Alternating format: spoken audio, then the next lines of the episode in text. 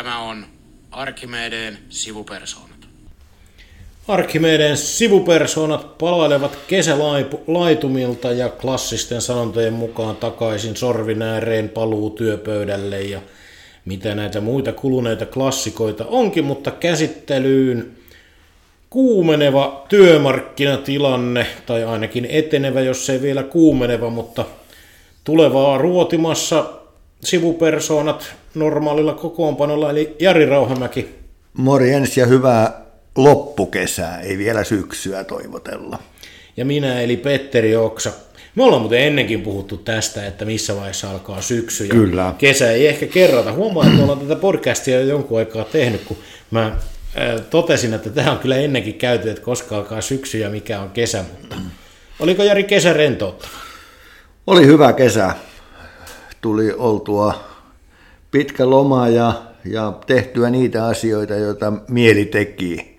Ja se täytyy sanoa, että sen verran kesällä laiskotti, että moni semmoinen homma, minkä oli aikonut, aikonut kesän aikana tehdä, tämmöinen niin sanottu puhdetyö, niin ne lomaili niin tehokkaasti, että ne jäi tekemättä. Osa niistä. Mm, vähän sama juttu. Mä olin kotiin suunnitellut aika montakin juttua, mitä olisi voinut tehdä, mutta mä päädyin lopulta olemaan niin paljon reissussa, että me ei ollut yksinkertaisesti aikaa tehdä yhtään mitään. Että juhannuksen ja elokuun alun välillä kolme yötä taisin kotona nukkua, että siinä tuli oltua niin sanotusti matkan päälle. Mä lähdin, tota, kun loma alkoi, niin lähdin kotoa ja tulin kahden ja puolen viikon päästä kotiin. Enkä käynyt ulkomailla ollenkaan, että kotimaassa vaan. Se on hyvä suosia kotimaan matkailua.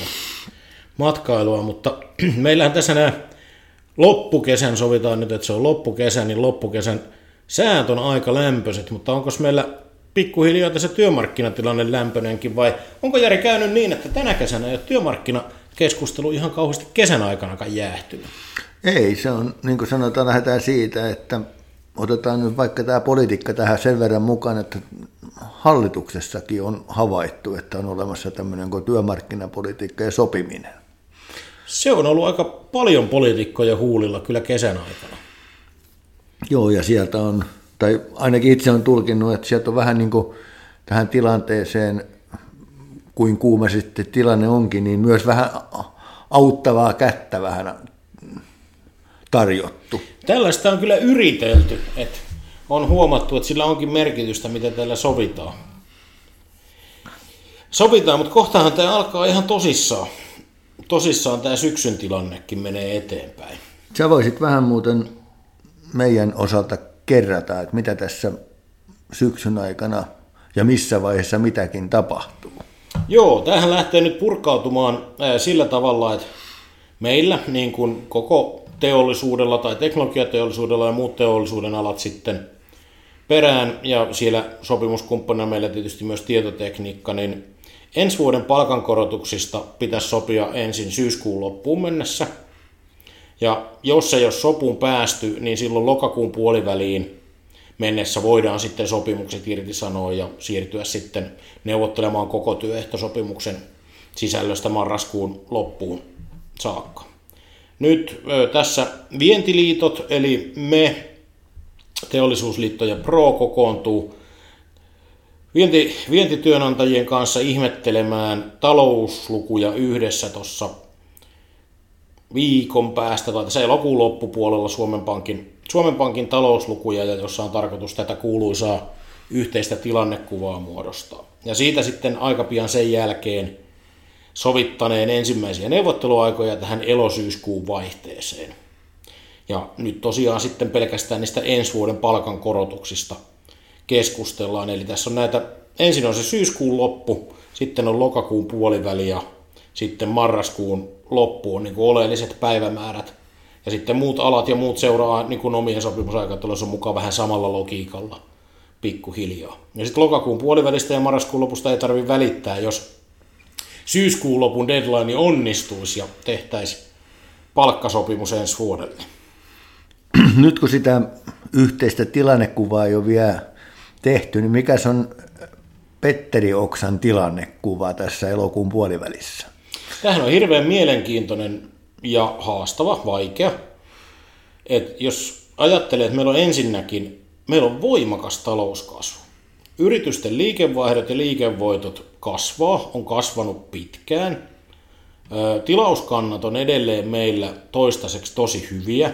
Työllisyys vetää. Niin kuin taloudessa menee yrityksillä oikeastaan tosi hyvin. Sitten jos ottaa sieltä sen toisen puolen, niin on tosiasia, että tulevaisuus on tosi epävarma.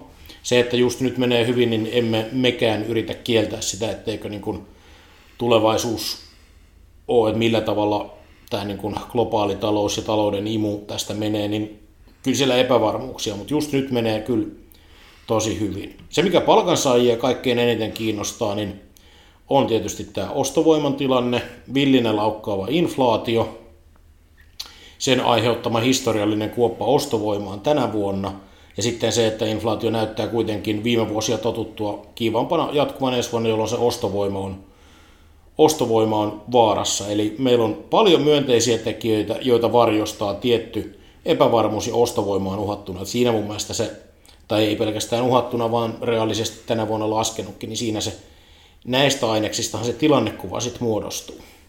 Voiko tätä, mainitsit tuon inflaatio ja tämän vuoden luvut, inflaatioluvuthan on aika karseen kokoiset, niin voiko sitä millään syksyllä paikkailla? Tämä on muuten erinomainen huomio. Tässä on hyvä muistaa se, mitä esimerkiksi viime sopimusratkaisuakin käsitellessä tehdään, niin työmarkkinaneuvotteluthan suuntaa tulevaisuuteen, että nytkin me neuvotellaan ensi vuodesta. Että tämä vuosi on neuvoteltu jo, korotukset oli mitä oli, Jotkut fiksut yritykset on voinut omilla toimillaan sitten tehdä lisäpaikkauksia, mutta et lähtökohtaisesti ihan takautuvasti ei neuvotella. Toki tämä vuosi on ollut niin poikkeuksellinen, että toivoisin, että voidaan keskustella ja jotenkin tämä vuosi huomioida. Mutta mun mielestä siitä logiikasta on myös palkansaajien syytä pitää kiinni, että neuvottelut suuntautuu tulevaan ja tulevan tilanteen huomioimiseen, Et koska onhan näitä sattumuksia ollut myös toisinpäin, että ostovoima on kasvanut korotuksilla enemmän kuin on tulevaisuutta osattu ennakoida, eikä siitäkään ole sitten aiheutunut taas sitten niin kuin toiseen suuntaan mitään tekemisiä. Mutta poikkeuksellinen lovi ostovoima on tänä vuonna syntynyt, että voidaan sitä pyrkiä huomioimaan erinäköisillä tekijöillä, mutta se ei voi olla mun mielestä meidän neuvottelutoiminnan lähtökohta, vaan ensi vuoden näkymät. Niin, eli lähdetään katsoa sitä, että mikä on se ajatus siitä ensi vuoden pohjainflaatiosta. Niin, niin kyllä se ensi vuoden nä- näkymät on, ja tällä hetkellä viimeiset ennusteet on ollut nyt 3 prosenttia ensi vuodelle inflaation osalta. Öö, just tänään nauhoituspäivänä kuultiin uutisia, että nousupaineita ensi vuoden ennusteisiinkin on, ettei vielä olla ihan, ihan perillä. Tässä täytyy sanoa, että se on harmi, että työnantajat ei innostu minkäännäköisistä inflaatioindeksiehdoista, että tällaisena aikana niille olisi sopimusteknisinä ratkaisuna käyttöä, mutta on hyvä huomata, että tulevaisuutta kohti aina neuvotellaan. Joo, toi, mm, mikä tämä, kun sanoit tämän mm, ostovoiman, niin, niin miten se on meidän, meidän, meidän jäsenkunnalla, niin onko sitä pystytty niin yrityksissä paikkaamaan? On joitakin yksittäisiä esimerkkejä, että yritykset on tehnyt, on maksettu ylimääräisiä palkankorotuksia, joitakin kertaeriä ja lähetty huomioimaan sitä, mutta muista suuressa kuvassa mitään erityisiä toimia ei ole tehty. Tässä on kyllä hyvä muistaa ja suositella edelleen myös tätä meidän sivupersoonien inflaatiojaksoa, missä Akavan Pasi Sorjonen oli vieraana ja sieltä se se varsinkin se huomio, että inflaatio on kuitenkin hyvin henkilökohtainen asia, että on joitakin juttuja, että aika moni meistä syö perunaa, ja perunan hinta oli noussut 30 prosenttia, että sitä inflaatio meistä varmaan suurin osa maksaa. Mutta se tietysti perunan hinta nyt lähtökohtaisesti on sellainen, että se ei ostovoimaa syö niitä euroja ihan niin paljon, mutta että eräätkin sähkölämmittäjät tässä on aika ihmeissään siitä, että miten millä rahalla ensi talvena lämmitetään, mutta et, et, et sehän ei ole ihan tasainen se ostovoimakuoppa myöskään kaikilla. Mutta se ei poista sitä, etteikö tilanne ole vakava. Joo, tuo sähkö, sähkön hinta on, se on muuten mielenkiintoinen tässä, että sen, senkin kanssa varmaan maanhallitus joutuu jotakin tekemään. Mun mielestä väistämättä. Joo. Et, et niin kun, jos ajattelee ostovoimana, että sähkön hinta on sellaisella tasolla, että ei se voi pysyä siellä. Se ei, niin kun, ei, sitä ei kestä ei yritys, ei kansantalous, eikä sitten yksityisten ihmisten, ihmisten niin kuin tota, lompakot, että se niin kuin vaan yksinkertaisesti on niin, että se, siinä ei sähkön säästäminen auta, auta silloin, jos kysymys on siitä, että sun on pakko lämmittää sekä sitä käyttövettä että kotia sähköllä. Ja kaikki ei sinne mitään isoja investointeja maalämpöön ihan just niin kuin pysty tekemään. Mutta palataan tuohon työmarkkina, työmarkkinatilanteeseen syksyn neuvotteluihin, niin kesän aikana on myös kuultu semmoista, semmoista puheenvuoroa, että, tai puheenvuoroja, että tämä työmarkkinalogiikka oli sellainen, että, että aina saadaan sama kuin kaveri tai mielellään vähän enemmän, niin miltä tämä sun suuhun korvaan kuulostaa? No logiikassa on kaiken näköisiä koulukuntia. Tähän pohjautuu nämä puheet tähän kunta-alan sopimusratkaisuun ja siihen, että siellä sitten aina tulee vähän päälle ja muuta. Mun mielestä on hyvä todeta, että meitä se ei ihan kauheasti kiinnosta, kunnassa maksetaan, mitä kunnassa maksetaan ja me tehdään sitten omat sopimuksen. Mä itse vierastan sellaista logiikkaa, että aina katsotaan naapuriin ja mietitään niiden korotuksia, että mehän ollaan vuosia haluttu aitoa alakohtaista sopimista, ja silloinhan meidän täytyy myös niin kuin oman työmarkkinalogiikkamme mukaan lähteä siitä, että alalla maksetaan alan korotukset, ja vaikka naapurissa maksettaisiin sitten enemmän, niin ne ei vaikuta meidän korotuksiin suoraan. Ja onko se vähän se ajattelutapa sellainen, että, että tota, se omalla alalla, mikä se alast onkin, niin se, se palkansaaja ylempi toimihenkilö saisi sen oman osansa siitä, mitä, niin kuin, mitä Kyllä, miltä se yritys ja tuottavuus ja tulos on, että tota, mä vierastan sitä ajatusta, että korotukset olisi kaikilla sopimuksilla samoja. Ja siihenhän toi niin kuin kuvailimessa julkisuudessa nähty työmarkkinalogiikka johtaa, että kaikki saa vähintään saman. Ja sitten aina jos joku saa enemmän, niin muut pyrkii juokseen just sen kiinni. Ja mun mielestä se ei ole niin kuin ehkä ollenkaan toimiva lähtökohta. Mutta en lähde arvostelemaan, joku laittaa edunvalvonta siihen kiinni, se ei, ei, ei ole kuitenkaan meillä se ensimmäinen kantava, kantava looginen voima. No miten toi mainitsit tuon kunta niin, niin minkälaisen varjon tai, tai tämmöisen, en käyttäisi sanaa ongelma, mutta sanotaan että varjon se heittää tuohon tulevalle syksylle?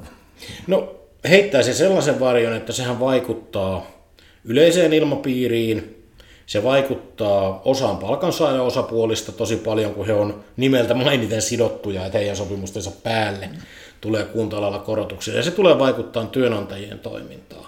Mehän ollaan jo julkisuudessa nähty, että täältä teollisuuden työnantajien puolelta on vilauteltu, että nyt tehdään tämmöinen numeroton sopimus, niin sitten kunta ei ole mitään pohjaa, mihin laittaa päälle. Näitähän Ruotsissa tehdään sen tyyppisiä sopimuksia, että valtakunnallisesti ei sovita mitään palkankorotusnumeroa, vaan sovitaan palkankorotusperiaatteista ja numerot ilmestyy sitten yrityskohtaisissa neuvotteluissa.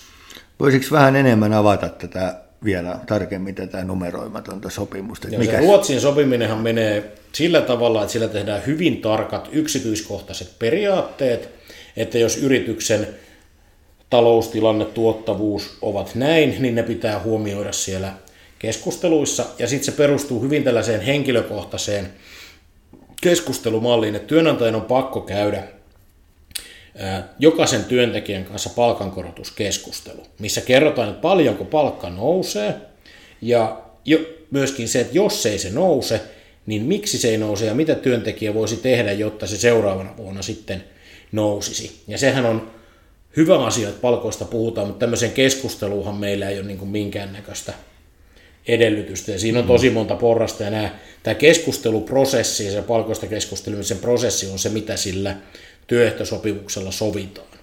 Sen lisäksi siellä on sitten joitakin numeroita, on tämmöisiä niin sanottuja yksilötakuu, ajatteluita, että jos joku ei ole sitten saanut minkäänlaista korotusta, niin hän sitten myöhemmin saa vähän pienemmän korotuksen. Siihen on aika paljon tämmöinen klassinen rusinoita pullasta ajattelu, ajattelu että tota, halutaan pelkkä se ottaa tämä numeroton sopimus, mutta ei keskustelua eikä näitä palkkaperiaatteita. Että se Ruotsin mallissa on monta muutakin osaa, mm-hmm. että et, et sä voi niinku Se on vähän niin kuin ajattelisit, että sä hyvän kirjailijan teoksesta kopioit yhden lauseen ja sillä olet niin kuin tehnyt sen saman teoksen kokonaisuutena uudestaan. Että ei Väinölinnan tuntematon sotilas ole kokonaan kopioitu, jos sulla valkoisella paperilla lukee aika velikultia. No ei ole tosiaankaan. Tota, onko se seurannut tässä kesän aikana ja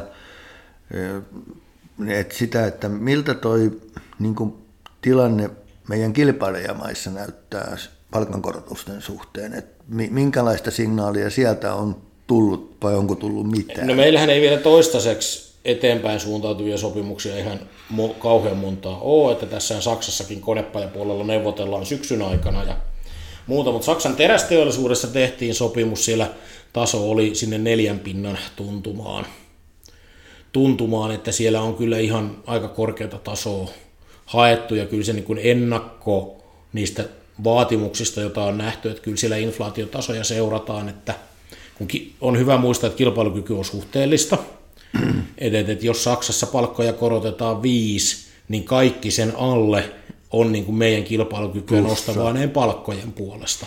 Sitten tulee niitä muita kilpailukykytekijöitä, mutta niin kuin silloin vaikkapa ne neljän prosentin korotuksetkin olisi kilpailukykyä parantavia, että ei niin kuin tähän kilpailukykypuheeseen ei parane eksyä.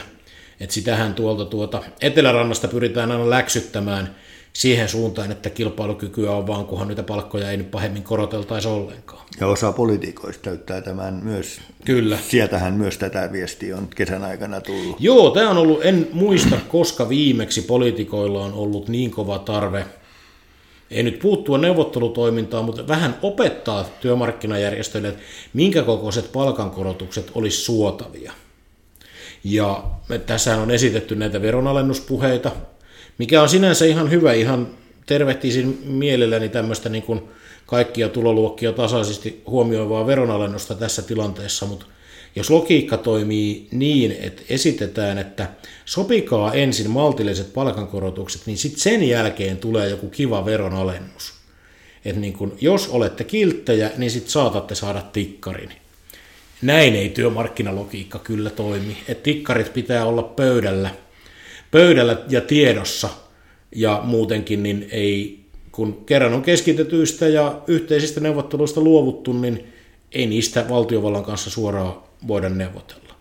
Mutta kyllä minusta tosiasia on se, että tulevia palkkaneuvotteluja voitaisiin helpottaa sillä, että ostovoimaa tukevia ratkaisuja valtiovalta kertoisi tekevänsä. Ja ne olisi tiedossa, että minkä tasoisia ja kokoisia. Ja pääasiallisia vaihtoehtoja on silloin kaksi. Kaikille tuloluokille tulevat veronalennukset tai sitten se esillä pidetty käänteinen kiky, eli näiden sosiaali- Sosiaaliturvamaksujen, jotka kikyssä siirrettiin yritysten maksamisesta palkansaajille, siirtäminen takaisin yrityksille. Sehän itse asiassa luulisi, että se yrityksiä sikäli kiinnostaa, että se olisi yrityksille halvempaa kuin palkankorotusten maksaminen. Mm. Että niin kuin sikäli se olisi niin kuin kiinnostava. Taidettiin keväälläkin sitä käsitellä, mä itse vierastan tätä, että meidän sotumaksuja ruvettaisiin käyttämään suhdannepoliittisena välineenä, koska sitten näitä siirrellään koko ajan edes takaisin ja se ei ole kauhean läpinäkyvää palkansaajan suuntaan. Toki tässä tilanteessa siis kaikki ostovoimaa tukevat keinot on kyllä tervetulleita. En niin kuin, siis sillä että en lähde niin kuin lahjahevosta, jos se sieltä tulee, niin en, en, en suuhun katso sitten sen enempää. No miten sitten nämä verotuksen alentamispuheet ja, ja lupailut, niin miten ne istuu sitten tähän julkisen talouden kanssa ja jo puhuttuun kunta ja ratkaisuihin. Tämä nyt on varmaan sitten, että miten, miten tota uskoo tässä tilanteessa käyvän, että jos veronalennukset menee kulutukseen, niin nehän ei kovin täysmääräisesti mm. ainakaan. Nyt on siitä vähän, että mihin ekonomistiin uskoo, että joku sanoo, että ne tuottaa enemmän jopa verotuloja, kun taloudellinen toimialaisuus kiihtyy. Joku sanoo, että ei. Mutta jos ne on niin kuin nimenomaan, mä uskoisin, että ka- lähes kaikissa tuloluokissa tällä hetkellä – veronalennukset menis kyllä kulutukseen, mm. jolloin ne luo sitten arvonlisäveron kautta verotuloja enemmän ja toisaalta ylläpitää työpaikkoja. Et niin kuin mä pitäisin sitä suhdannepoliittisesti kyllä järkevänä, koska kyllä se rupeaa näkyy siellä työllisyyskehityksessä, jos, meidän, jos ihmiset niin kuin ei enää niin kuin osta yhtä paljon kuin ennen. Joo. Tuota, mainitsitkin tuossa sen, että tämä kilpailukyky, kilpailukyky on niin suhteellista, että sitä pitäisi katsoa, katsoa äh, verrata niin kuin mitä muualla tapahtuu, niin mikä on sun veikkaus, mitä syksyllä tämän suhteen tapahtuu? Et katsotaanko meillä tätä omaa kenttää vaan vai, vai työnantajapuolella, seurataanko siellä mitä naapureissa tapahtuu? Mm, työnantajapuolihan ei niin kuin ainakin julkisesti aina sano, että ei he sinne kattele, että mm. he laskee niin kuin ihan muita, muita tekijöitä, mutta kyllä niitä reaalisesti seurataan. Että onhan, onhan sillä merkitystä ja totta kai – Siis kyllä nyt kaikki ymmärtää, että esimerkiksi logistiikalla, kuljetuskustannuksilla on Suomessa isompi merkitys kuin Saksassa. Että niin kuin ihan yksi yhteenhän nämä ei, ei mene. Ei mene. Ei mene, mutta sitten täytyy muistaa, että kun katsotaan työn absoluuttista hintaa, niin varsinkin asiantuntijatyö on valmiiksi ja Suomessa huomattavasti halvempaa kuin Saksassa. Että niin kun, että jos suomalaista työtä nostetaan viidellä prosentilla samalla kuin saksalaista, niin suomalainen työ on edelleen aika paljon halvempaa. Halvempaa työnantajille, mutta kyllä sitä varmaan aika tiukasti, ja mä luulen, että tämä on nyt tässä ainakin niin, kuin, niin kutsutussa läntisessä maailmassa, niin aika tiukasti kytätään, kytätään niin kuin jokainen, mitä muut tekee. Että tosiasiahan sitten eihän kukaan halua olla käynnistämässä tämmöistä inflaatiokierrettä, missä palkkainflaatio laittaa sen liikkeelle.